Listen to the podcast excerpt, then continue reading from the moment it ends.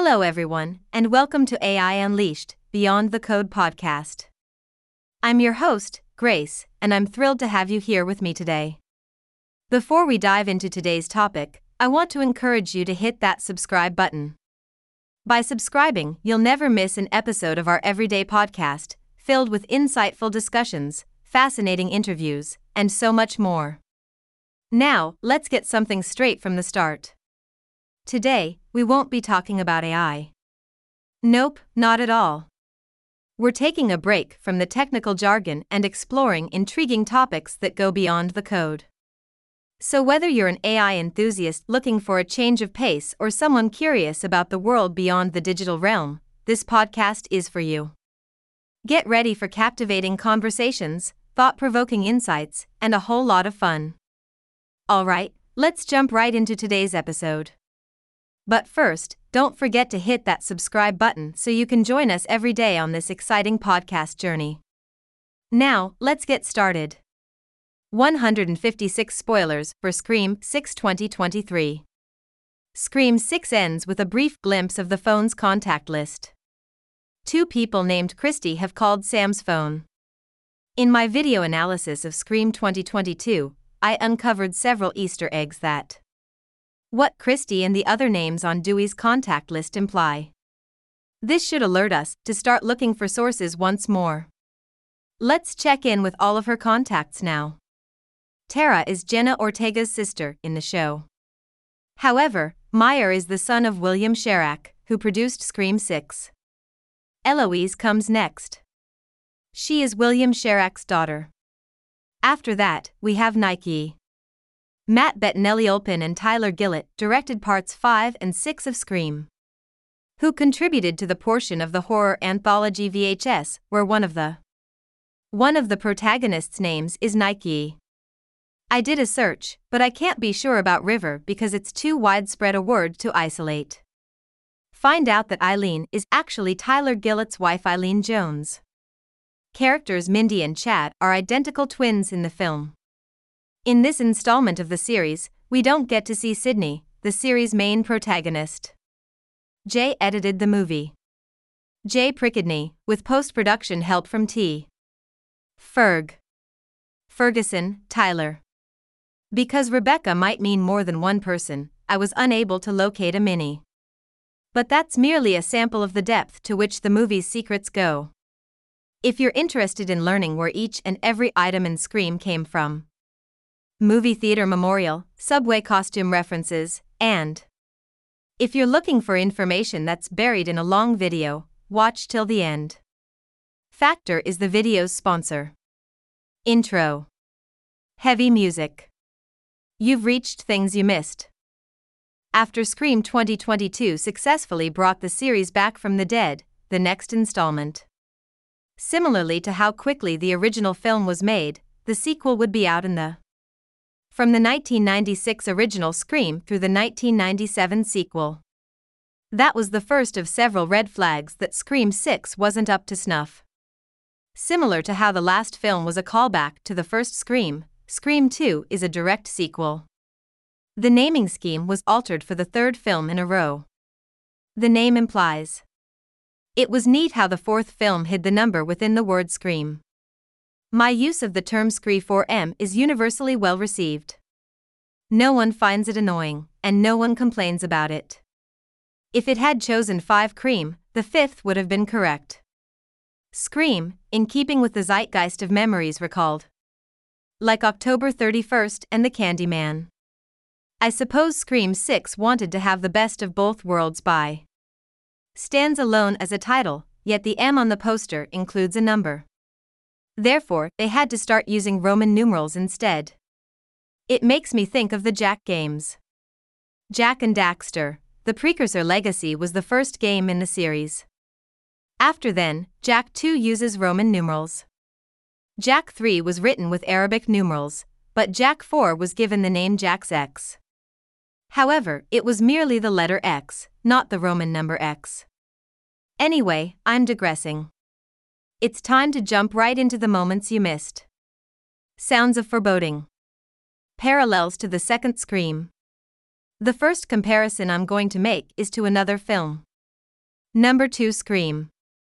Although the characters do mention this, Sam, Stab 2 was set on a university campus. Tara, do we suppose the murderer is attempting to mimic film? It's more complex than you probably realize. One of the 5 Ghostface killers in this story, which also features a university. In the beginning of the film, we learn that Jason is a serial killer. One learning about the slasher films of the 20th century in school. Mickey, like Scream 2's murderer, is introduced in the collegiate movie. Students talk about the film Stab. In both films, the protagonist must adjust to stardom, having avoided death a year prior to the crime. They are both assigned extra security when a new crime wave breaks out. They've both got new, suspicious but innocent boyfriends. Tara is seen again while she is leaving for a party. She attended the Omega Kappa Beta party, Tara. Derek's fraternity from Scream 2 is the same one here. Their coat of arms, which Derek wears on a necklace, is briefly displayed. Provided Sidney with. At the celebration, Tara mentioned that she is thinking about joining the Omega Beta Zeta sorority. Frat dude, you're an OBZ. Tara, no, not just yet. That's the same one Cece Cooper used, right? Participated in back in 1997. When discussing Cece Cooper, after being stabbed and tossed off a cliff, she meets an untimely end in the film. The roof of that frat house. Anika, her equivalent in Scream 6, is also murdered in that film. The rung of the escape ladder she's climbing. Having a massive ladder lying about Danny's New York City apartment seems unnecessary. Maybe he got the idea from watching Nerve. The Core Four, as Tara goes on to elaborate, relocated to New York City for the summer term. Comparable to Sidney and Randy's mid-year relocation to Ohio to get away from the stresses of life in Woodsboro. The filming location for Scream 2 was a university in Atlanta, even though it was set in Ohio. Scream 6 includes multiple references to Atlanta. It was at this middle school when Jason and Greg had their first encounter. Kirby is an employee at the Atlanta field office of the FBI. The link could be coincidental or planned. Kirby, by the way, is scarred by a Scream 4M wound inflicted by Charlie. At the end of Scream 6, she is stabbed there again, but this time she survives. Scream 2's Dewey used the same tactic to stay alive. The majority of the scar tissue was cut through, paramedic. Helped to keep him alive. Gail Weathers seems to experience the same problem. The new Ghostface appeared on her shoulder when she took a bullet there in Scream 4M. Round 6, and this time she escapes with her life. Gail Weathers arrives after Sam and Tara have survived the initial attack. Investigating, and, as is customary in this franchise, taking a punch to the face. To be perpetuated by the victim. It's the identical expression of surprise on the cameraman's face. As Scream 2's cameraman Joel's expression shows. That's right, I caught it on camera. Sam's dissatisfaction with Gail's performance led him to punch her. In Gail's newest publication. Sam, you've dubbed me crazy and a natural murderer. Gail, that's completely misinterpreted. That is an exact quote, Sam. Which is similar to how Dewey felt about how he was written about in the Woodsboro murders. Like the rest of us, he gives her real references. Page 41 of Dewey. As I've already indicated, Anika is the first major character to die. Outfitted in Randy's original green Ghostface jacket. A helpless second film victim. Another mention of Randy occurs while they go around the park. Keeping Ghostface on the line is a priority. Mindy also notes this parallel. That's exactly how our Uncle Randy passed away, Mindy. However, Gail, who is safe at home, is the one in jeopardy. While on the phone with the murderer, she ends the conversation and then makes a second attempt to contact him. There's another Scream 2 allusion here. Maureen, *69 his and hang up the phone. Damn. Each film's climax follows. Location, like a theater, where everything is seen. Sam uses a brick to defend herself at one point, a nod to the Sidney's strategy for defeating Billy's mom was crushing her with a brick mound. Finally, Quinn admits that she is the killer. Quinn, hey, guys. That caught you off guard, didn't it? True, I did. It wasn't a major shock because Billy and Roman had already attempted to fake their deaths. What's more, her line is virtually word for word Mickey's. After Billy's mother was finally revealed. Nice turn of phrase, huh? Roman. I bet you didn't see that one coming. Ghostface, the original film's adversary, was also the main antagonist of Scream 2. Previous film, searching for justice for their murdered son. The Confederate, or Confederates, in this scenario, are students at the college or university, with one Ghostface paying for the other's studies. Cotton, who Sidney had mistaken for a serial killer, comes to her rescue in Scream 2. To have committed the crime. Sam and Tara are rescued by Kirby, the man they had previously wronged, in episode 6. In the end, it's revealed that Chad is still alive and well. Assisted by Tara sprinting beside the stretcher bearing the patient. It's like the final scene between Dewey and Gale in Scream 2. However, there would be even more references to Scream 2 among moviegoers. Together with a great deal of additional information that has been kept under wraps. Thunder. Factor. Are you determined to improve your diet and lifestyle this season? Do you intend to quote every teen film released in the 2000s? Things are about to change this summer. Our whole world is about to shift this summer. If you want to simplify calorie counting without sacrificing taste, try these. On preferences, read Factor. The dietitian recommended low calories. The average calorie count of healthy, well-balanced meals is 550. Indulge in your favorite foods while yet maintaining your health aims. Here's a little something to help you plan your monthly spending for the rest of the year by reducing takeout consumption. In its place, why not try Factor? While both Factor and the other meals are cheaper than takeout and can be cooked in less time by their chef. 2-minute restaurant delivery is possible. Yes, you're absolutely right. Your gourmet supper can be ready in less time than it takes to pick out a movie. Able to be consumed immediately. You may already know that I have experience working with HelloFresh, the company that owns Factor. One who appreciates both canons equally. For cost-cutting purposes, I use HelloFresh. And I use Factor when I need to do something quickly. Viewers of CZS World are eligible for a price reduction on both brands. Are you prepared to make the right call this summer?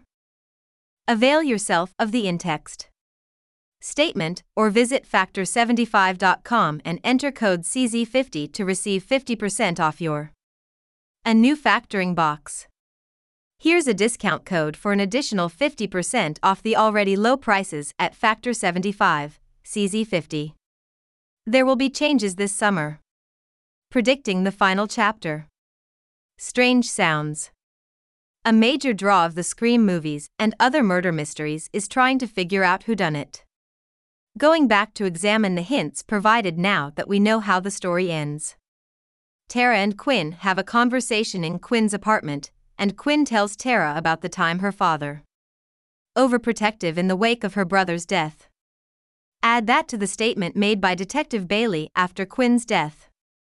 Detective Bailey, my entire family has vanished, including my two children. And now we have two very precise allusions to this unidentified sibling who apparently died. To be perfectly honest, the movie could have benefited from a few red herrings. Since it was clear this sibling had great importance. When you consider that Richie Kirsch's number was the initial caller for Ghostface phone, things start to make sense. Richie and Amber both adopted this strategy. After receiving a call on Amber's phone, no one doubted for a second that the murderer had cloned Amber's number. Rather than using a fake phone, they should have just used Amber's genuine one. After Richie's death, the detective probably recovered the phone. Utilized it. The movie's use of a red herring in one crucial scene was place, closet. At this point, followers are aware that every Ghostface murderer carries wear a light blue flannel or shirt. Specifically, Ethan. And while I had my doubts about Tara and Sam, Danny is now in the spotlight, putting on a light blue shirt, which we watch him do. Sam and Tara are attacked by a person in a Ghostface mask as they walk to their apartment. In the very same apartment where they were staying with Quinn and Ethan a few days before. Later, following Quinn's faked death, her father emerges from the constructing with a little limp, as if one were still recovering from an injury. Samantha manages to knock him down cold. While saying this, he looks directly at Samantha. "If you mess with my family, you're dead, Detective Bailey." Also, when the inevitable phone call finally comes for Gale, it originates in the 707 area code, which covers much of Northern California, where Woodsboro can be found. Richie's family believes the murderer is local, and this is another evidence likely to be, or imply, an alarming clue exists that has nothing to do with who the protagonist is. Watching Invasion of the Body Snatchers is a regular occurrence for Sam's psychiatrist, which informs him exactly what he needs to know before he becomes Ghostface's next victim. Horror film allusions. One of the many references to other horror films that pop up in every Scream movie. Each Scream film includes a psycho allusion, with the latest one consisting of a psycho movie poster. That's why this poster is so appropriate. At Jason's place. Another Alfred Hitchcock masterpiece, Vertigo, is represented on his wall. This time, not just the original Psycho is referred to, but also Psycho 2. Kirby and Mindy, Psycho 2 is a hidden gem. One of the victims in Psycho 2 is stabbed in the mouth as well. In the end, Tara does exactly that to Ethan. However, returning to Jason, we learn that he is both a film student and a fan of the horror genre. Numerous allusions and connections are made to him. The initial sequence's murder of his professor was motivated by his feelings for her. Graded his Giallo assignment as a C+. Giallo, or Italian murder mysteries, are like Scream but on a different level. What Jason's shirt reads in Italian translates to, "Formosce on velluto grigio." On the grey velvet, there are four flies. Dario Argento helms this Giallo flick about a murderous rock star. Turns into a suspect in a murder investigation. A magnet advertising Ice Nine Kills can also be found on Jason's refrigerator. Metal band Ice Nine Kills is well known for writing songs with macabre film themes. Their 2018 release, The Silver Scream, features a number of related visual elements. Music videos featuring a central plot involving multiple deaths. To lead singer Spencer Charnas of the band. The parallels to Four Flies on the Grey Velvet are striking. Even more so, Ice Nine Kills. A special edition of The Silver Scream with an extra song. The movie Scream. In addition, the fact that Jason comes home puts on a Friday the 13th film. Jason Voorhees is portrayed by Jason Carvey, and his full name is Jason Carvey.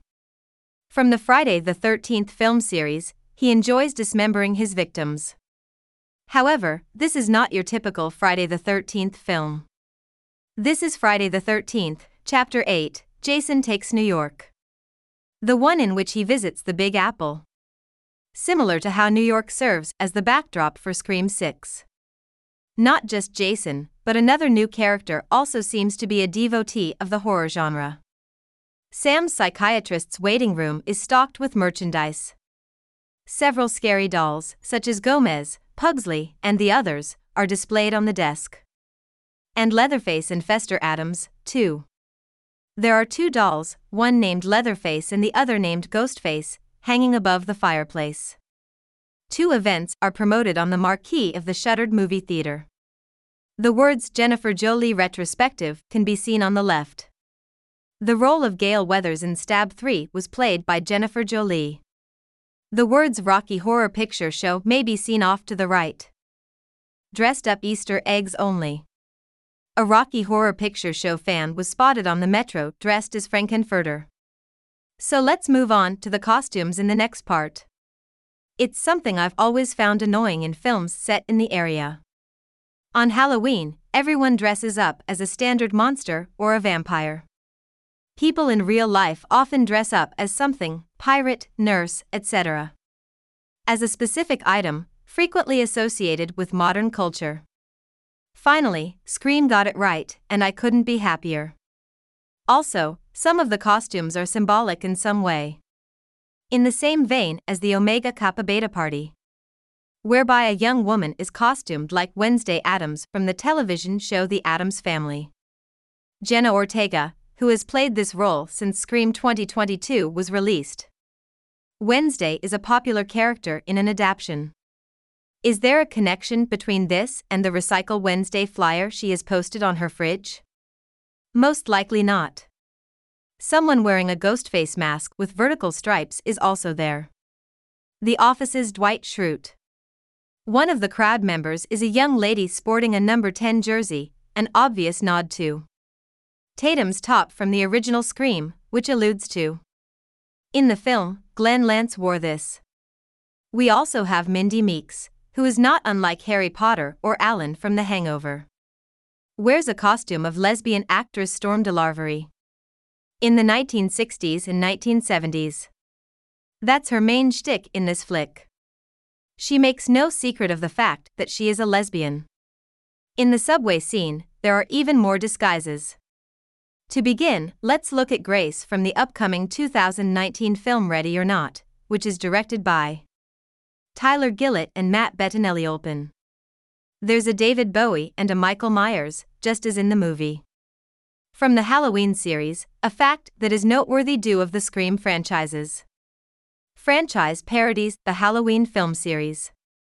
People are chanting "Evil dies tonight" as they approach the railway station. Jason, not as terrifying of a serial killer film. Which, to paraphrase the Halloween theme song, puts an end to the sequel to the requel. Scream 6 is a requel to a requel, just like this. There is a cameo by Lady Liberty. That's logical. We are in New York. Mojo Jojo is the Powerpuff Girls' archenemy. It's great to see Scream remaining true to its 1990s beginnings. This person isn't actually dressed up, but he is wearing a Fangoria shirt. As in, Fangoria, the renowned horror magazine. Tara mentioned that there was a person on the train dressed as the Babadook. Scream 5 is her all-time favorite horror film. What's your favorite scary flick, Ghostface? The Babadook, Tara. In addition to Ghostface, there are several other slasher movie stars on the train. As in the case of Pinhead from the Hellraiser films, Jason from the Friday the 13th films, and horror film antagonist Freddy Krueger. Obviously, Freddy had previously appeared in other Scream films. Additionally, there's a someone donning a Child's Play era Chucky costume. Cited as a remake horror film in the film Scream 2022. The level of horror is raised in that scene as well. What's wrong with highbrow terror, Amber? Honestly, Jordan Peele sucks. As a result, you can see upgraded horror era outfits, including in Jordan Peele's United States, Pluto, and a few of the other tethered individuals depicted in the film. There's also a girl decked out as Danny Arter, better known as Midsommar's May Queen. Immediately after that, we get a brief cameo appearance by Tyler Gillett. Before we get to some Stephen King allusions, the co-director. Characters like the Grady brothers and Georgie Denbrough from The Shining. From Computer Systems. The birds Melanie Daniels and the titular bird are also included into other horror references. Wes Craven's Shockers Horace Pinker, The Grudge's Kayako Siki, and as well as Saw's Billy the Puppet, who was mentioned in Scree 4M. Trudy, have you decided on a film? Sherry, okay, I think we should see Saw 4. Aside from Tyler Durden, it appears like there are additional references to popular culture on board. From Fight Club, I had to look up hand wraps on Google because I had no idea what they were. A choker, and it turns out that dress was really an Oscars leftover from actress Julia Fox from the film Uncut Gems. The train scene is missing one essential element. They're hoping to go to the theater from the Upper West Side without getting mugged. Why don't they join the rest of the party in costume? Dress up to hide from Ghostface? There are a lot of secret references in the clothes. I'm sure there are some I missed, so please tell me if you spot any. Read about in the feedback. There are more secrets, though, in the form of subtle nods to Wes Craven. Warn of hidden Easter eggs and other details. Thunder. Strange sounds. Disaster in store for the Scream timeline. In case you're a subscriber, you know how much I care that movies stick to their stated timeline. The horror history series I'm working on is half character study, and I'm the first to admit that the previous two have been the most exciting in terms of timeline construction. The timeline has been messed up because to slasher flicks. Reporter claims at the end of Scream 5 that the original, almost to the day, 25 years have passed since the Woodsboro massacre. If we extrapolate forward from the 1996 setting of the original, we arrive in the year 2021. Despite this, Sam and Mindy insist that the most recent installment of Stab was released only last year. And it's obvious that the year was 2021, this must be the sixth Scream. In fact, taking place in the year 2022, as suggested by Scream 6. Subreddit Woodsboro Truther discusses current developments in Kirby's timeline of events, labels the massacre in Woodsboro as happening in 2022. Richie and Amber died in 2022, according to historical accounts. However, this board also incorrectly states that Roman passed away in the year 2000. Roman passed away in 1999 in the Scream 3 timeline. The designers likely only look at when movies are set to be released, instead of when they are supposed to happen. However, Kirby does indicate that Richie and Amber passed away a year ago. It seems safe to assume that Scream 5 will take place around 2022. Correct, 2023 will be the year of Scream 6. So, from the outset, when we see the film Professor's phone, it's Saturday, October 29th, the movie, so that would be in 2022. This is supported by further phone screen data. Sam's license is about to expire in 2 days, but you can still drive with it. You can try to talk her out of renewing it by pointing out that you won't need a vehicle in Big Apple, New York. The metro system will be down until September of 2022, according to the map. If it's been over a year, why is it still there?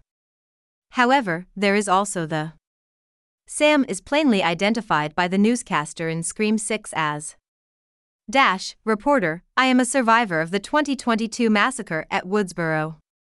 More proof that Scream 2022 actually happens, in my opinion. To 2022, with Scream 6 happening 13 months later in 2023.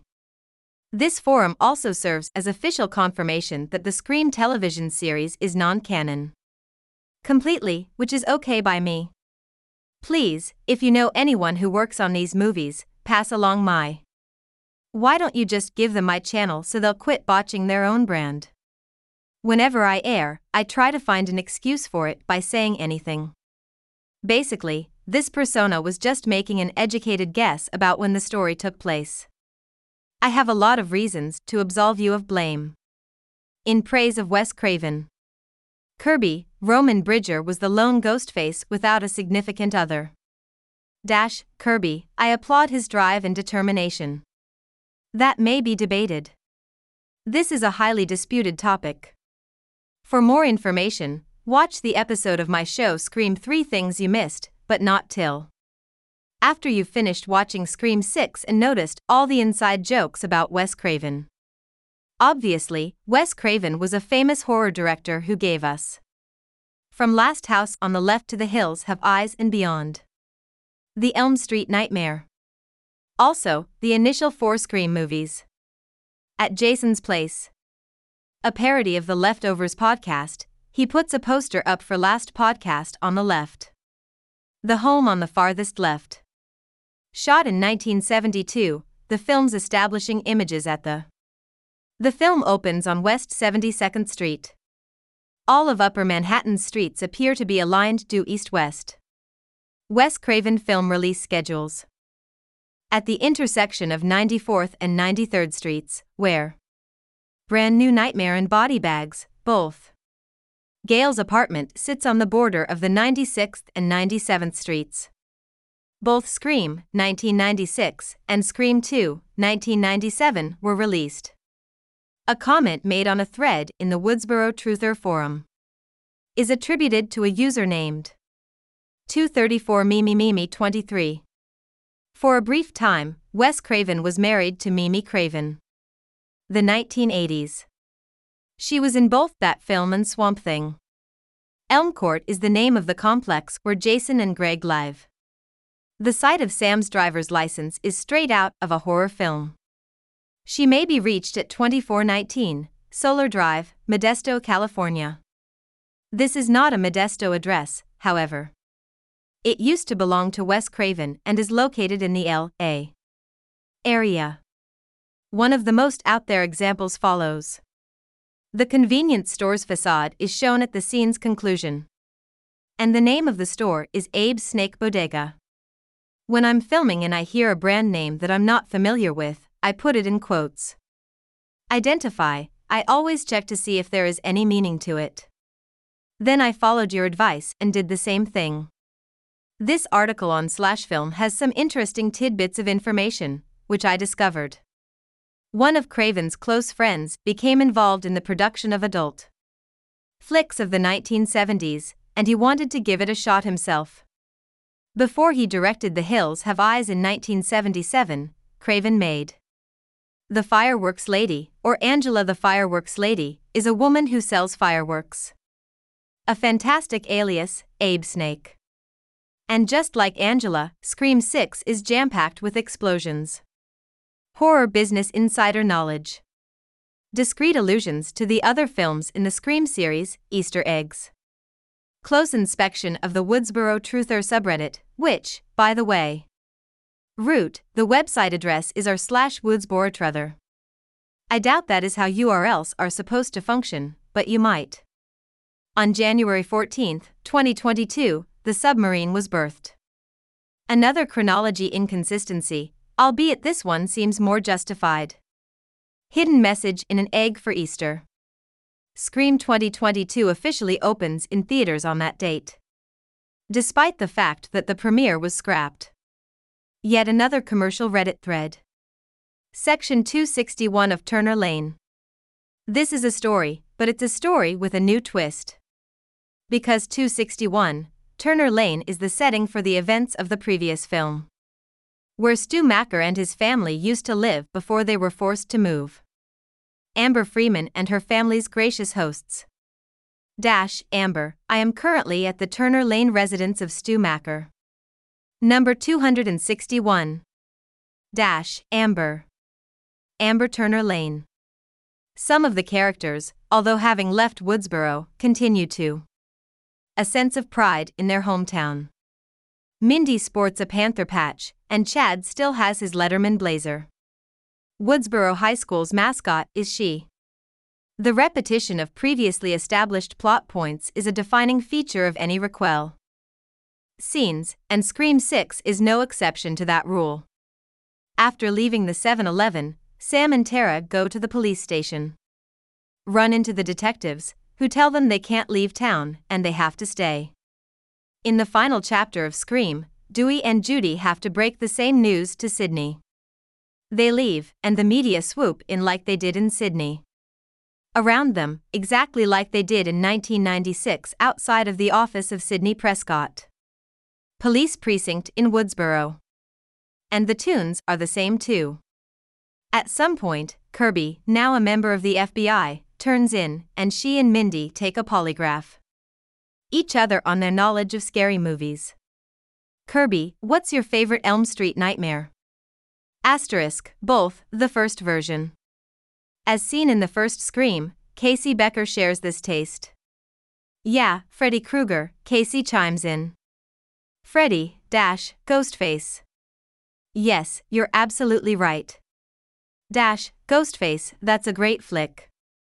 It was eerie, dash, Ghostface admits. Wow. Dash, Casey. Only the first one was good, the rest were all duds. If you will, common sense. Next, we have Gail. In the scene where she emphasizes the value of family to Sam. In the background, we can hear Dewey's tune, which implies that Gail was constantly working. Affection for him. Another clue is that she also possesses the identical picture of herself and Dewey that we do. Initially witnessed in Dewey's trailer, episode 5. After being ambushed by Quinn, she almost decided to join him. At one point she shoots through the door with two pistols and says, "That's some serious nostalgia right there, huh, Gail?" In the original, she played the hero by shooting Billy Loomis. The movie itself, not simply the lines of speech, evoked warm feelings of nostalgia. The theatrical shrine contains extensive historical context that franchise, thunder, synthesized sounds, delivering a cliché. Sam breaks away from the group moments before entering the theater for the climactic battle. Her new boyfriend Danny, for her own protection. "Sam, we don't recognize you." "Actually, no." She says this in a tone that is strikingly similar to that of her ex-boyfriend. Richie discussed the stab series. "There hasn't been a good stab film since the original, and you're right, Richie. Contrary to that, Richie. There will be a lot of recycled dialogue from here on out. And I've always wanted to stick something in you," Tara, Ethan, says. Dash, Stu, I've always been attracted to you, Sid. The movie theater shrine is a veritable treasure trove of what you missed. Every last feature of the cinematic temple. Jigsaw artist Eleanor's workspace. I'm going to go all the way back to the beginning of the Scream series. Tatum Riley wore this to her final dinner. You're looking at Stu Macher's party robe. The shirt Billy Loomis wore that night is included. Kenny owns the black jacket and the cap on its back. The camera operator for Gail Weathers' show Top Story. When you look at the back of his Top Story jacket, it becomes more clear. Casey's boyfriend and series protagonist Stephen Orth is portrayed here by this statue. First murder in a film. Here is the Ghostface mask that was taken from the student by Principal Henry. Jokers and hazers at the institution in question. And he did it with these scissors. Two of your classmates were brutally murdered, Principal Henry. And this, Principal Henry, is how you express your empathy and understanding. Principal Henry, allow me to demonstrate. You're both out of here, Principal Henry says. Please leave. I'm curious if they just showed up the next day to class. Henry certainly did not have time to inform anyone of their expulsion. The mask has a rope that Henry swung from atop it and a drawing of the football fields he played on and the obituaries he was mentioned in. Randy owns a video rental shop, and this is an official Bradley Video Store staff tee. In the first film, they were working at. To the best of our knowledge, no one was killed at this scene, thus I'm not sure why this is here. Location of the video store. However, it's still plausible that the sequence existed in the film version. By use of a stab. The Woodsboro High School flag concludes the initial film. The sequel begins with the premiere of the film Stab, and there is a great deal of souvenirs of that event. The costumes, masks, and plastic blades that were distributed to the crowd are on display. Audience members, plus a select few VIPs, who saw the debut performance. Cinema admissions. The enormous Ghostface head that served as set dressing can be seen off to the side. Scream 3's office setting. Sidney appears at several moments in the Scream 2 play in this sketch. A library and a government-issued automobile. Put it on top of a Windsor College sweatshirt. Scream 2's location. I have faith in the camera Chad uses, and during his performance with Up to Date, Joel's camera gets thrown at Ghostface. Derek's favorite part of the theater is this massive prop that runs along the side of the stage. At the conclusion of Scream 2 was bound to. The Agamemnon mask he wore can be glimpsed at one time, while he was being hoisted onto the stage. Another mask from the same play may be found right here. Debbie Salt, Nancy Loomis, and others can be seen wearing a white blazer in this scene. Was carrying throughout the climactic scene, and I'm very sure she utilized this gun in that moment. The making of Scream 3 is the story of the third film in the Stab series. Scared shitless by a fresh danger. The filming slate for Stab 3 can be seen above the script. But there's a hidden joke in the credits.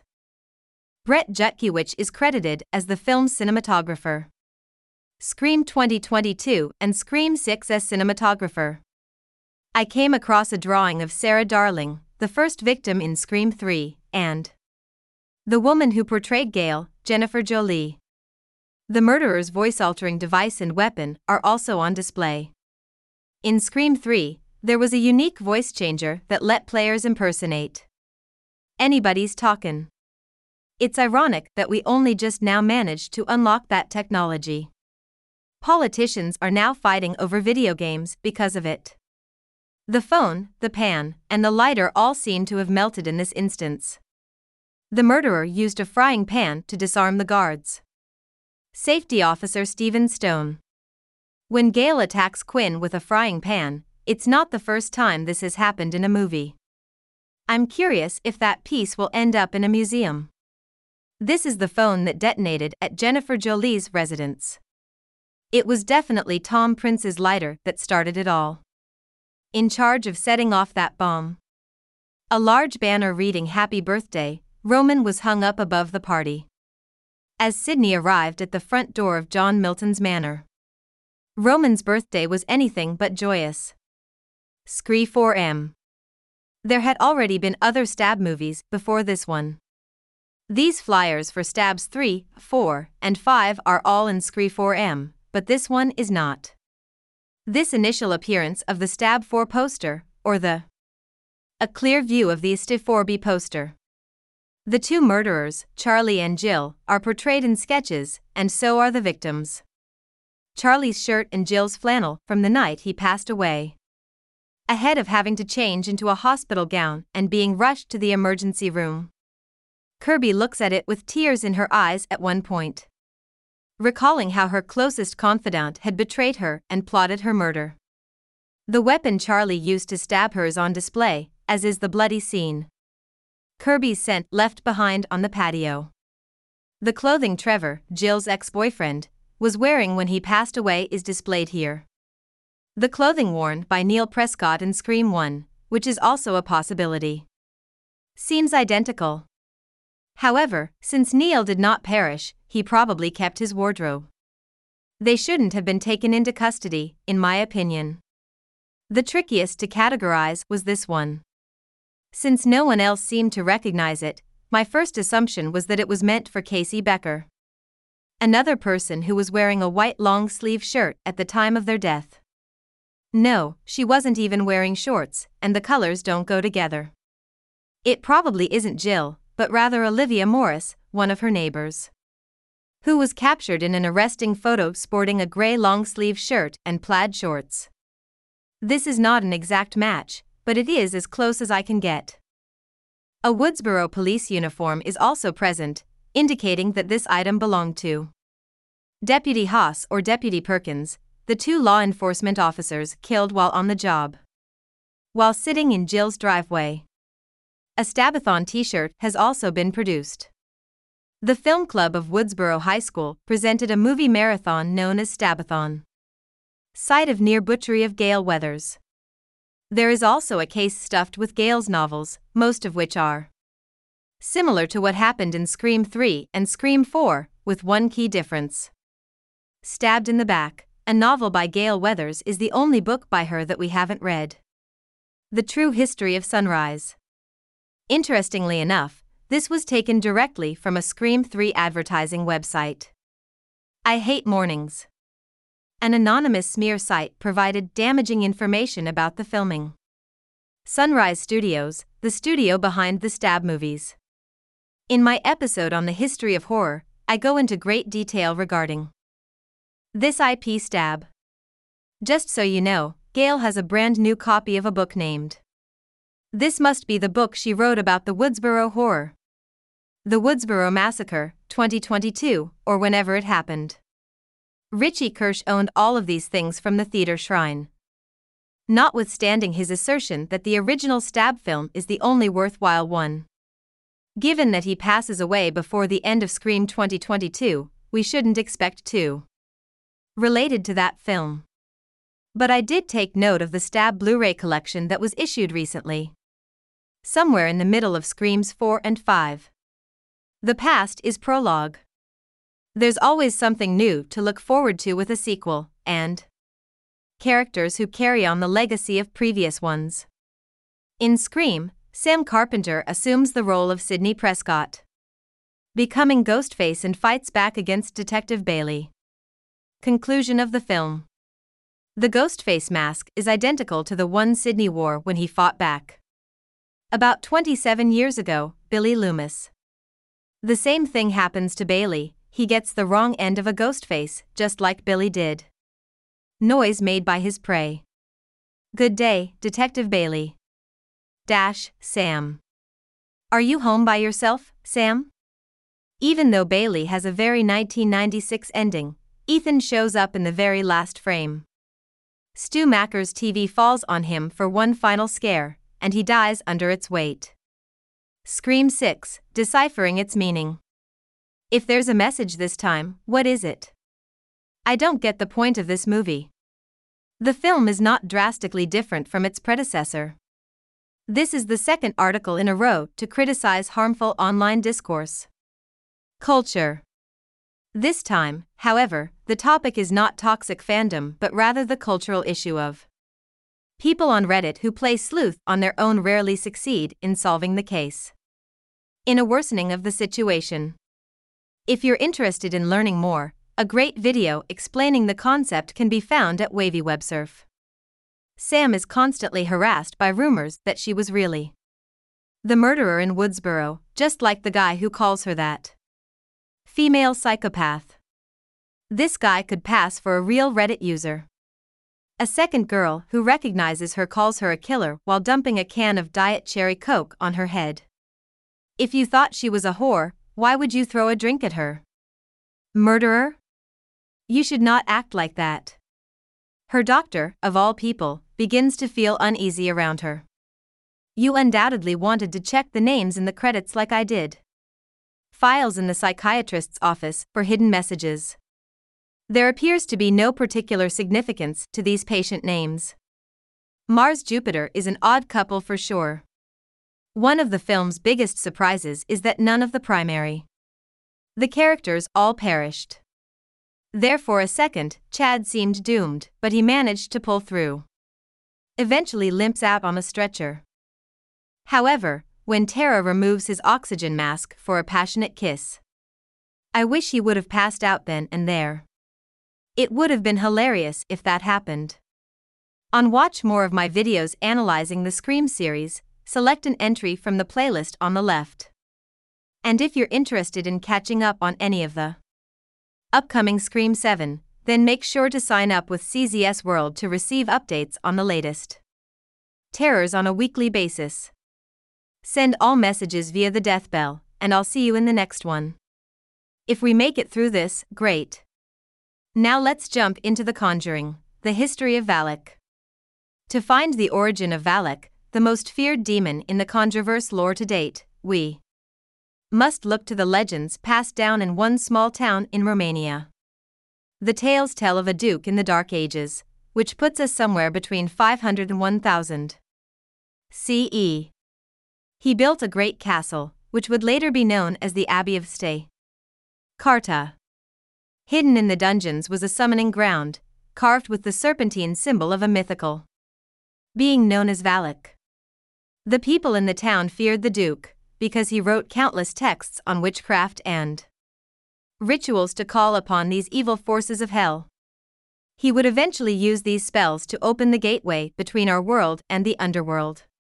By sacrificing 5 people as a part of his spell, the Duke would allow Valak to come through and walk amongst the living. But as Valak rose through the crevices, the church, who had caught wind of the foul things happening there, stormed the castle and interrupted the liturgy. They attempted to seal the gateway using liquid from the Holy Grail, and while this appeared to cause the portal to close back up, this seal would not last forever.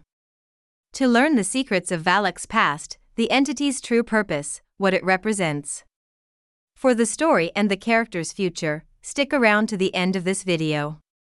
Intro. Welcome to Horror History. My name is Professor CZS World, and you better pay attention this time, you little piece of SH. In today's lesson, we're going over what I consider to be the main boss of the Conjuring franchise. Like its counterpart Malthus from the Annabelle spin-offs, Valak is based on a mythological deity from the Lesser Key of Solomon, a series of grimoires on demonology. It's divided into 5 books, one of which is called Ars Goetia, a textbook guide to conjuring demons. In Annabelle, Ars Goetia was replaced with this textbook called The Devil's Welcome.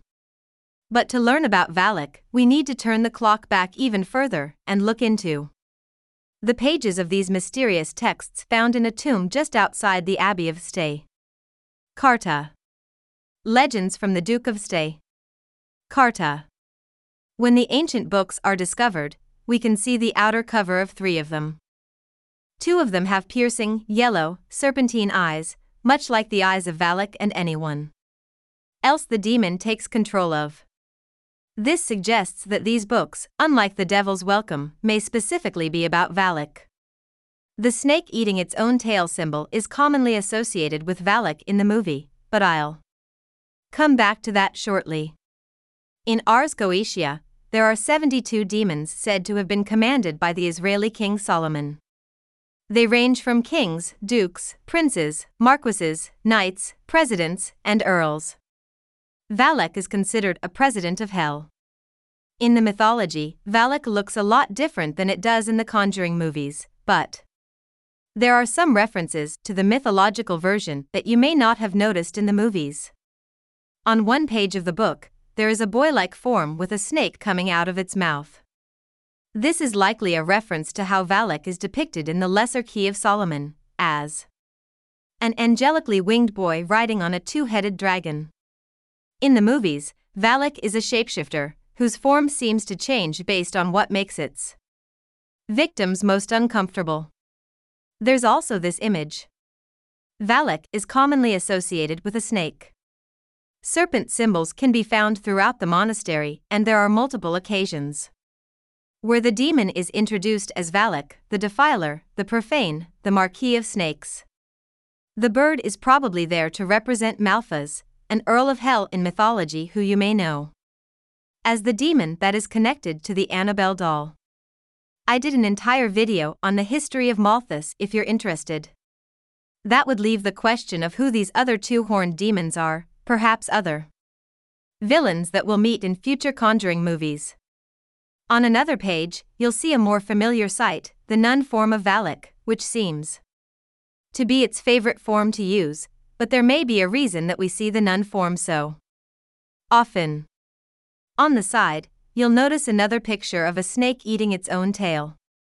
This is known as an Ouroboros, a mark seen in many ancient cultures as a symbol for the cycle of life, death, and rebirth.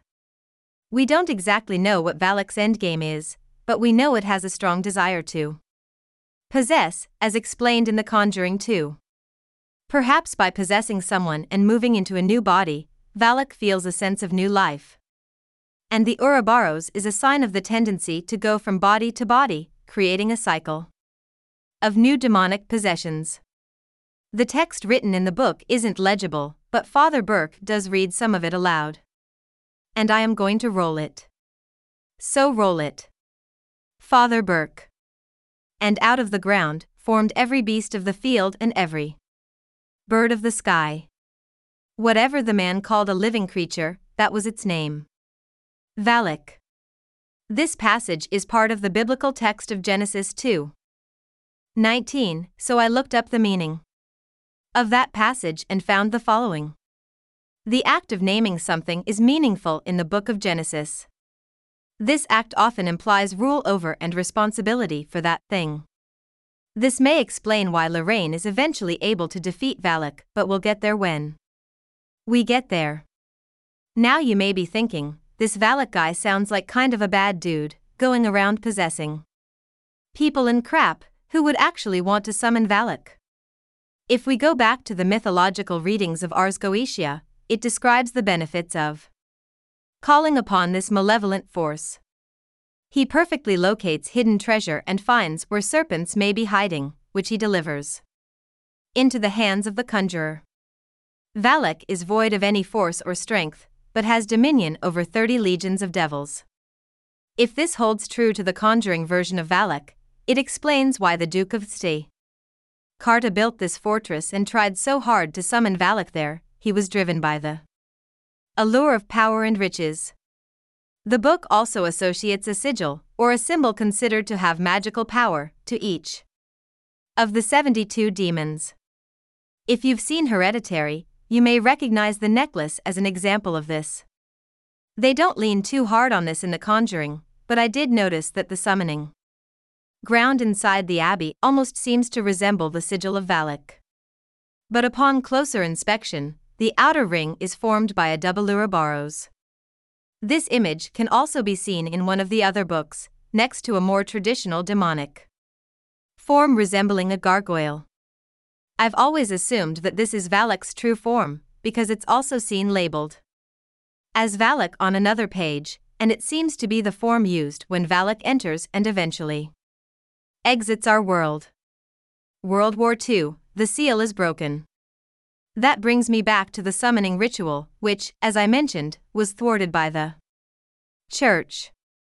They took over the castle and converted it into the abbey.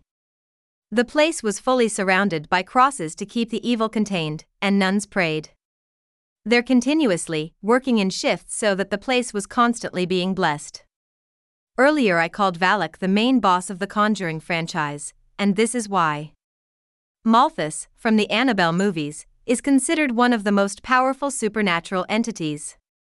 But in order to keep it contained, the Warrens have a priest come twice a month to bless the room. To keep Valak contained, however, several nuns have to work together 24/7, and even this is only enough to hold the demon off for so long. One of them describes the bombs of war shaking the abbey and once again cracking open the gateway. I'm guessing that this was during World War II, and Romania was subject to air raids during that war. Romania was hit with air raids in 1943 and 1944, less than a decade before the main events of The Nun, which takes place in 1952. But ever since those bombs dropped, an unidentified nun began stalking the corridors of the abbey at night. But this nun was anything but holy. Hunting the nuns.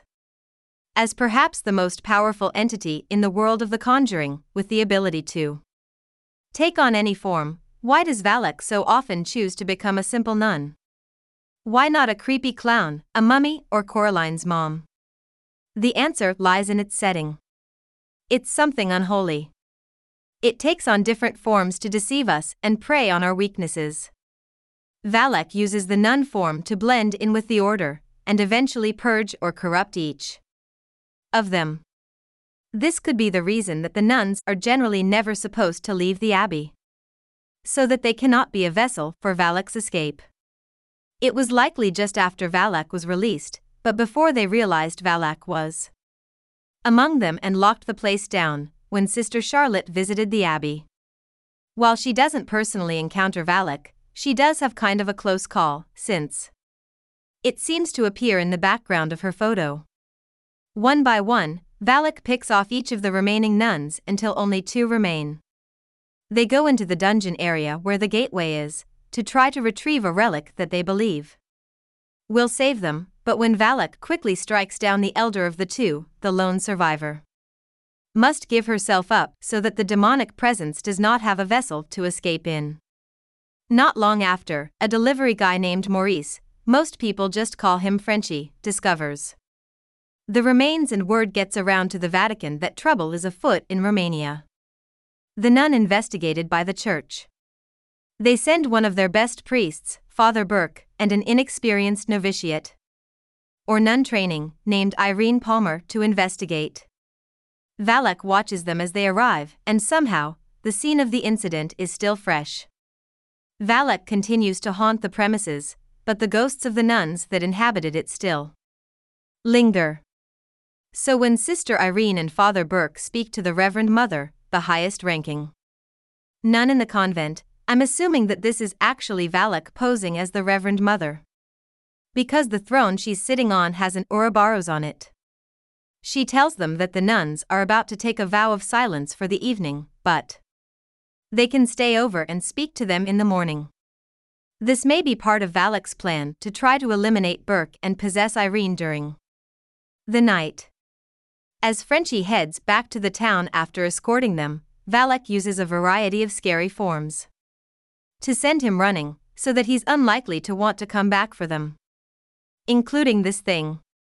If we're doing spin-offs on every character that appears, we gotta do this guy. Burke is awoken by what appears to be a boy he performed a failed exorcism on years ago. When he catches up to him, a snake slithers out of the boy's mouth and comes for Burke, knocking him back into an open casket, which becomes instantly buried by Valak's magic. Next, Sister Irene is lured out of bed into the chapel, where she sees the demon's shadow circle around her until it gets to the mirror and appears in a corporeal form behind her, but only in the reflection, before it roars at her and shatters the mirror.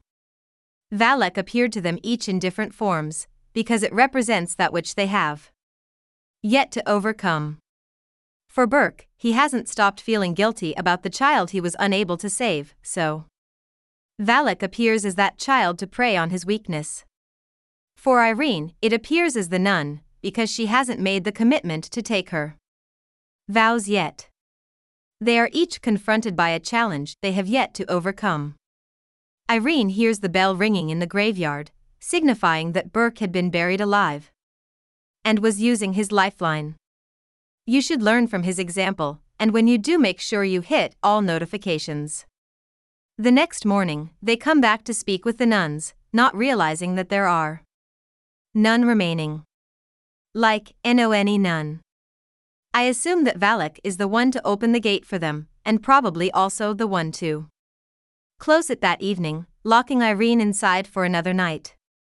As Father Burke studies the map, Valak, this time posing as the abbess, tells him he won't find another way in. It's too late, Father.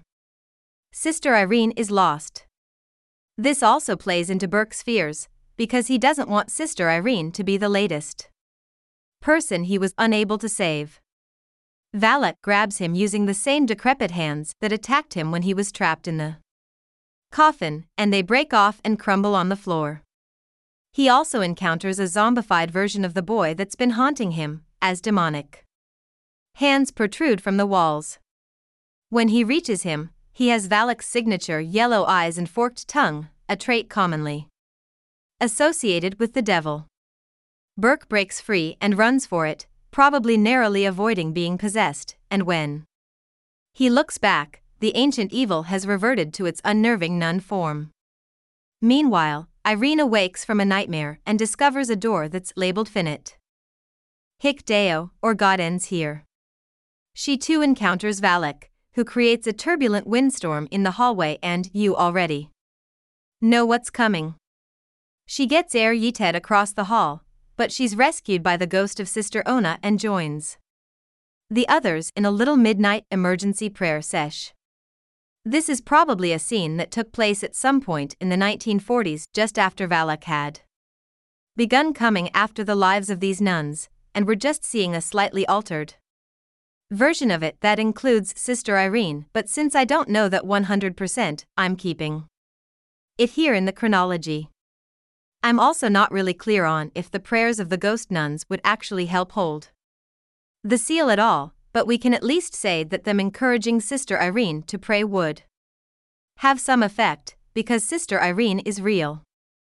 It doesn't come without cost though, because Valak makes like that goth girl you dated in college and scratches a pentagram into her back. Burke and Frenchie team up against a reanimated version of Sister Victoria. Based on what we know from Ed and Lorraine's various lectures, this isn't a possession, because the demon would need a soul in order to possess someone, and that would defeat the purpose of Sister Victoria's sacrifice. So what's probably going on here is that Valak is just moving around her body, the same way that Malthus moves around the Annabelle doll. It was moved around to give the impression of possession. Anyway, they catch up with Sister Irene, who finally realizes the nuns she's been talking to were only an apparition. There's no one left. We have our answer, Father. As if there was any doubt before, this place is no longer holy. Possessing Frenchie. Valak next encounters them in the dungeon area beyond the door with the Latin text translating "To God ends here." This area represents hell within the monastery, so it is fitting that this should be where their final battle with Valak takes place. They split up to search for the gate, because, you know, that's the best plan in a horror movie. Sister Irene enters one of the rooms, and Valak appears in the form of a, what's the word for a group of nuns? A horde? A flock? Okay, I looked it up, apparently it's called a superfluity, which was definitely not the word I was looking for, but whatever. We'll just call it a crowd of nuns. Each of them has their faces covered, and they're able to overcome Irene and possess her. You failed. Just as you failed everyone in your life. Tomorrow a village will be missing its idiot.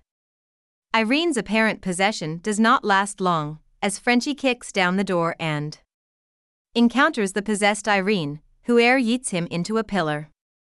We've seen a lot of air yeeting in this franchise, and really just this era of horror in general, but that one looks kind of painful. However, Sister Irene still has the Holy Grail hanging around her neck, and Frenchie is able to smear some of it onto Irene, which immediately exorcises the demon. We've seen characters use incantations, holy water, and crosses as part of the exorcism process, but this is by far the most effective and powerful method. Obviously, there's gonna be a very limited supply though, so from a balance perspective, this doesn't break the game in favor of the good guys. Valak reverts back to nun form and grabs hold of Frenchie, and after sending Irene flying out of the room, he becomes the next victim of Valak's possession. This is the only time we see Valak possess someone on screen, and it's different from any of the possessions we've seen in other Conjuring Universe movies. The other entities possess a person by basically puking this black stuff into their mouth. I don't really know how else to describe it, but with Valak, we see a snake slither out of its mouth and into Frenchie's. There's also an image of this in one of the Duke's books. The reason I bring this up is it connects to the idea that I mentioned earlier, that the Ouroboros is always associated with Valak as a sign of the cycle of demonic possessions, as the demon goes from person to person. All evidence points to these demons being able to essentially split to themselves to be able to do multiple things at once. So while Valak was incubating inside of Frenchie's body, the nun form could continue to terrorize Irene and Burke by rising out of the water that now covered the gateway and attempting to drown Irene. Burke tried to send the demonic entity back to hell, but was overcome by its power, so it's ultimately Irene who tricks Valak by pretending to offer the Holy Grail, perhaps the biggest bane that still threatened the creature, and instead spitting its contents onto the unholy being, causing it to be torn apart as the gateway to hell appears to close. The fact that she defeats it by spitting is significant, because there had long been a superstition in the nearby village that they should spit on the ground whenever the cursed abbey is mentioned. Sister Irene's victory also makes sense. Valak was still attacking her in its nun form, probably not realizing that she had taken her vows shortly before. Irene was no longer afraid of this religious commitment, so the appearance of the nun would no longer intimidate her, but this wouldn't be the last time Valak would utilize this appearance. The demon lies dormant inside of Frenchie's body, and uses it as a vessel to break free out of the circle of crosses that surrounded the abbey. The evil was no longer contained to a singular location. It would continue to incubate within him as he eventually settled down and got married, at which point the symptoms of his possession made themselves noticeable.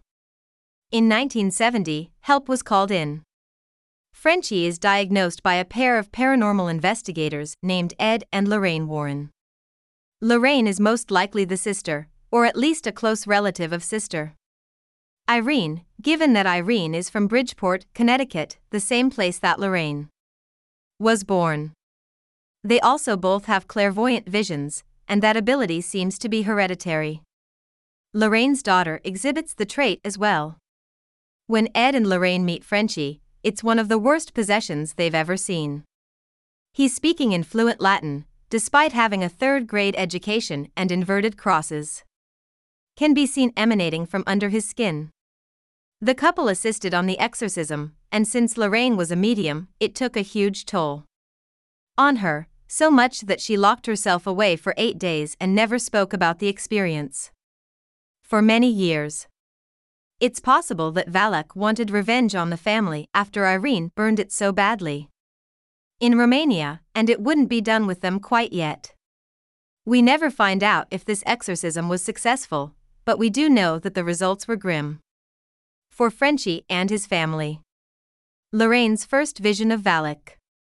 In 1976, Lorraine has a vision containing Valak while investigating an unrelated case in Long Island, and the experience contributed to making it one of the most haunting cases of her career. Ed, this is as close to hell as I ever want to get. With Frenchie no longer around, Valak searched for a new target. There were probably other possessions that took place between Frenchie's demise in undocumented years. 1970 and the happenings in Enfield, England in 1977, but so far they've not been documented in any movie. The best targets for a demon are those who are weak of faith, as we learn from Sister Charlotte and Annabelle Creation, and one thing that can cause a person's faith to weaken is distress in their family life. The timing isn't a coincidence. Negative entities often feed off of emotional distress. The Enfield poltergeist infestation. So Valak's next target is the Hodgson family, who recently lost their father when he ran away and had twins with a woman from down the street. They most likely opened themselves up to the poltergeist when the sisters Janet and Margaret used a spirit board to ask a vulnerable question. Is Dad ever coming home? As we know, thanks to other Controverse entries, reaching out to the spirit world to try to get information or talk to a loved one can be dangerous, because doing so is essentially inviting an inhuman spirit into your life. The inhuman spirit may trick the victim, making him or her think they are talking to the spirit of a person, when in fact, they're talking to a malevolent entity. So asking if their dad is coming home told Valak that this family is already struggling on an emotional level, and they would be the perfect targets. But after nearly being defeated by Irene, Valak wanted to operate in secrecy this time. So instead of haunting the family directly, it took hold of the ghost of a man named Bill Wilkins, making it seem like Bill was the one terrorizing the family. During the middle of the night, Janet is transported downstairs in front of the chair that Bill Wilkins passed on. As taught by Ed Warren, the OG horror history teacher before emo Abraham Lincoln took over, there are 3 stages of demonic activity: infestation, oppression, and possession. The Hodgsons began to experience the symptoms of infestation. Janet was terrorized in her dreams, and Valak forced her to sleepwalk, sleep talk, and sleep hawk. Wait, no. Not sleep hawk. You can go back to sleep, sleep hawk. But Valak would do other stuff, like manifest the image of Bill Wilkins to scare them, move around toys and objects to give the impression that these items are possessed, intimidate them with voices in the night. And mess with the TV, or as they called it, Mortis Media, the telly. This is also another example of Valak using reflections to scare a victim, just like it did to Sister Irene in the chapel. The Enfield poltergeist, oppression. At this point, the activity escalates to stage 2, oppression. This involves shaking beds, slamming doors, bite marks, flying furniture, and other very clear-cut paranormal mayhem. The family flees the house in the middle of the night and brings in outside help. Police officers, reporters, videographers, passers-by and others all experience the phenomenon. It is around this time that a strange occurrence goes down back in the US that could suggest that we may see Valak again in a future Conjuring installment. While Valak was making the Hodgson family more miserable in the United Kingdom, Lorraine was growing more paranoid over in the United States. Ed had seen Valak in a dream, which caused him to create a painting of the creepy nun. And Lorraine would have a vision of her own. There's also a scene where Judy is frozen by the disturbing image of Valak, though it's not entirely clear if this is all part of Lorraine's vision, or if they were both able to see Valak. I have the sense that Judy does see Valak though, because the name appears multiple times in her artwork. Lorraine would also discover the demon's name in her own vision. What do you want? I want my MTV. The facades of Bill Wilkins and the Crooked Man. As the Enfield poltergeist gets more and more attention in the media, Valak would hide behind the ghost of the old man, Bill Wilkins. From my understanding of the events, it essentially used Bill as a shield, commandeering his voice and in some cases his appearance, and this also made it so that Valak's demonic energy would not be picked up on by a medium. Listen to the way that Janet would eventually describe the phenomenon. Does it feel like it's coming from inside you? No. It feels like it's coming from behind me. Like I'm being used. But Bill was not the only facade that the inhuman spirit would use to its advantage. The Hodgson's youngest son, Billy, has a zoetrope toy that tells the nursery rhyme of the Crooked Man. Billy used to sing along with it in order to work on improving his speech impediment. But he never quite overcame it. Valak tends to use the form of whatever its subject has not overcome, so when Billy is alone, Valak appears to him as the Crooked Man. What's not entirely explained is if the Crooked Man once existed as a separate entity, like Bill Wilkins, or if it was just Valak taking the form it saw on the toy. I'm guessing the Crooked Man is a separate entity though, based on this line from Ed. The old man, the Crooked Man, they're just facades, trying to keep us from seeing the real evil in that house. I don't think Valak would risk exposing itself when it had kept its own involvement a secret for so long. The demon would not want the church finding out and sending people in to destroy it. You'll notice that it never uses the nun form until Lorraine shows up. The in-universe explanation is that Valak used the nun to attack Lorraine's faith, which was shaken by this encounter that scared her so much all those years ago. Director James Wan explained the decision further in an Instagram post. During editing, I deemed this beautifully designed / sculpted horned demon too out of left field for the film. It needed to be more grounded and personal, something that would take Lorraine's faith and try to test / corrupt it. I remember the real-life Lorraine Warren talking about her love and reverence for her nun friends. And a light bulb went off, thus, the demon nun was born. So we went back and replaced all the horned demon scenes with the nun during additional photography. Many of the Hodgson's neighbors donated crosses that were hung up all around Janet and Margaret's room, in hopes this could weaken the evil and prevent objects from moving around, but unlike the circle of crosses at the Abbey in Romania, this is not enough to contain Valak. The case would eventually gain enough notoriety that the church decides to send Ed and Lorraine across the sea to see what's up. When they arrive, Valak remembers them and hopes to get Bill to scare them away. It said it wants to hurt you. When did it say that? Right now. On December 21, 1977, they perform a test to see if the spirit haunting the house was speaking through Janet, or if she was just making the noises on her own. They're unable to determine that it was all Janet, but Lorraine is still skeptical because she doesn't sense any presence in the house. That night, Janet is transported in her sleep to the first floor ceiling where she sees Old Man Bill sitting on his chair.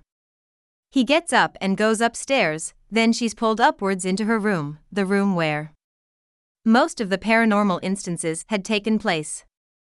Valak's presence causes all of the crosses in the room to invert, and Janet encounters Old Man Bill, who has the yellow glowing eyes of the demon. Ed and Lorraine get into the room in time to rescue Janet from being suffocated at the foot of the window curtain. A day later, on the 22nd, Ed helps fix a floor in the basement of the house, where Valak rises again. It first looks as if it's going to attack Ed, and I surmise this is in order to lure Mrs. Hodgson into the flooded area, where it can then attack and bite her in the arm. This attack strategy isn't random. Valak wants to freak out the family and isolate them by making it look like they're just making the whole thing up. When Ed finds the retainer with teeth, or as they called them in the UK, teeth, that line up with the bite mark on Peggy's arm, he's going to question if it was placed there by a supernatural entity, or if it was planted there by Peggy herself to sell the story. That is the reason Valak has everyone turn away while Janet is making the demonic voices, and the reason that the only convincing proof of a demonic infestation happens while nobody from outside the household is present. This leads into the next part of Valak's plan. The house is readied up with video recording equipment, hoping to catch some of the supernatural happenings on tape. But Valak plays it smart.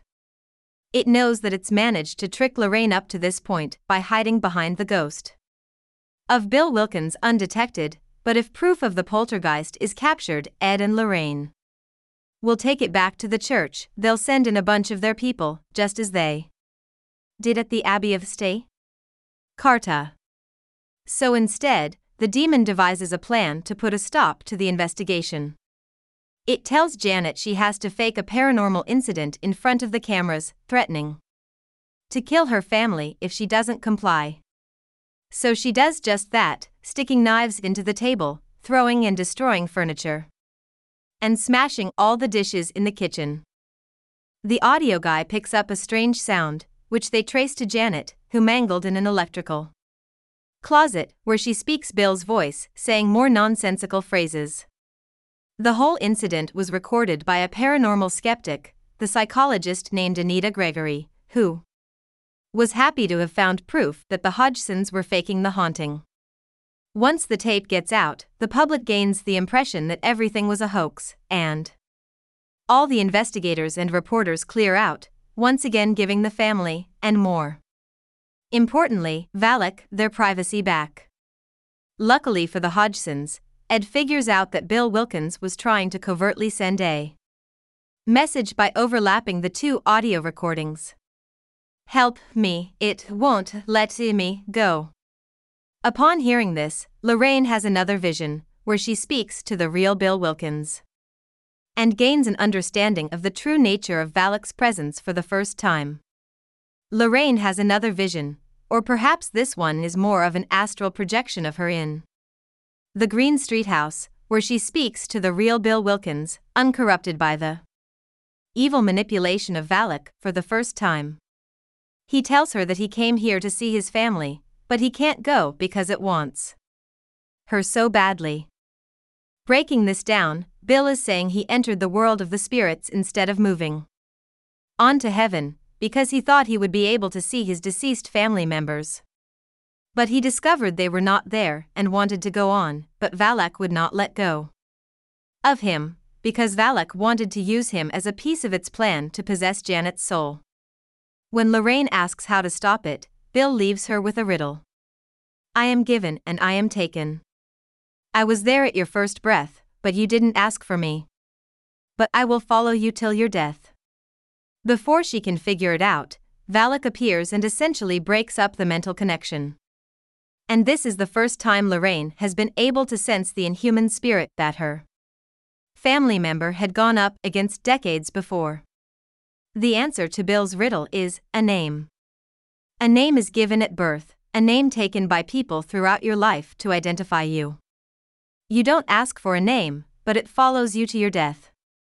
The one part of the riddle that would have been misleading for me is the line, I was there at your first breath.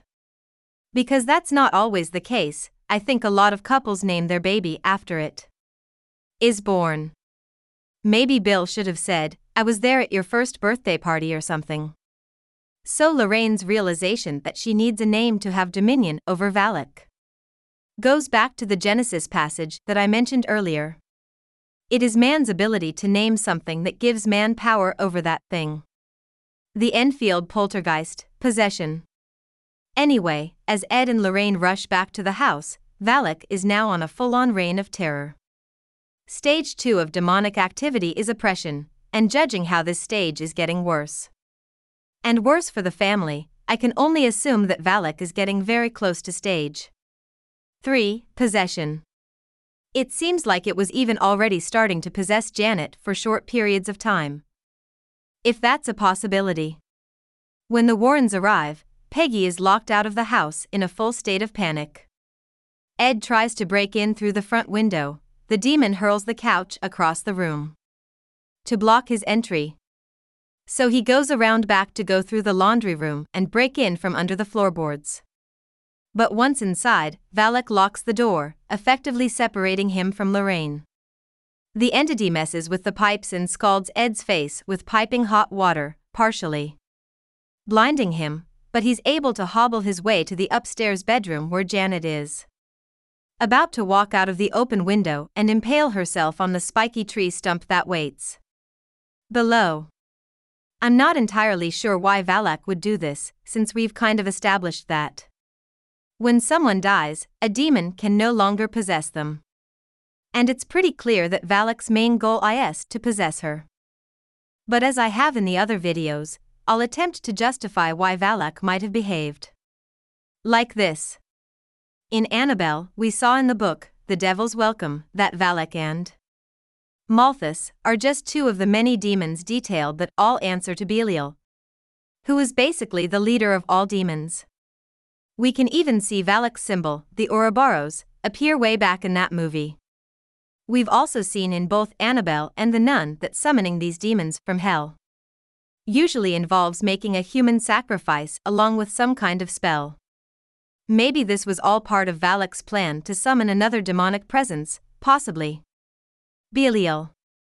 Ed catches her before this can happen, but this leaves him at risk to fall out of the Lorraine sends condemns Valak back to hell window himself. Lorraine comes in and finds Valak standing in the corner as Ed tries to reel in Janet. She runs to save Ed, but Valak's scream easily sends her flying backwards into the wall. However, she uses the demon's name to gain dominion over it. You are Valak, the defiler, the profane, the Marquis of Snakes. Upon saying this, Valak appears to crumble, and when Lorraine condemns it back to hell, it breaks down even further, revealing its true form to her for the first and only time, before shrinking down into a void and disappearing. This would be the last confirmed interaction that the Warrens have with Valak, however. That may not mean the character is gone for good. As I mentioned, Valak takes on more than one persona during the 1977 Enfield poltergeist. The future of Valak saga. One of these facades was the manifestation of a nursery rhyme called The Crooked Man. After many of the Warrens' cases, they bring home a trinket and put it in their room of cursed objects. Ed describes these objects as being bearers of evil spirits, almost like keeping a genie in a bottle. For the Enfield case, they bring home Johnny's crooked man zoetrope. If Valak went back to hell, then I'm guessing the crooked man is the one trapped inside this toy. That seems to leave things open for another evildoer to stumble upon the evocation books left behind by the Duke of Ste. Carta and summon Valak to once again cross the threshold and terrorize our world. Regardless of what the future holds, I'll be sure to cover it here. If you want to explore the complete histories of the other entities found in the Conjuring universe, go ahead and check out that playlist on the left, and remember to subscribe to CZS World for new horrors every week. Ring the death bell for all notifications, and I'll see you in the next one, assuming we both survive. Before we go, I want to express my gratitude to each and every one of you for tuning in and being a part of our podcast community. Your support means the world to us. If you want to support this channel even more and help us create more amazing content, you have the option to contribute by sending a donation. Every contribution goes a long way in helping us improve and bring you even more captivating episodes. Remember, your support is what keeps us going and allows us to continue exploring fascinating topics, interviewing intriguing guests, and delivering valuable insights. So, if you're interested in supporting us, you can find the donation link in the description below. Even the smallest contribution can make a big difference. Once again, thank you for being a part of our podcast journey. Don't forget to hit that subscribe button and turn on the notification bell, so you never miss an episode. Thank you for watching, and until next time, stay curious, stay engaged, and keep exploring the world beyond the code.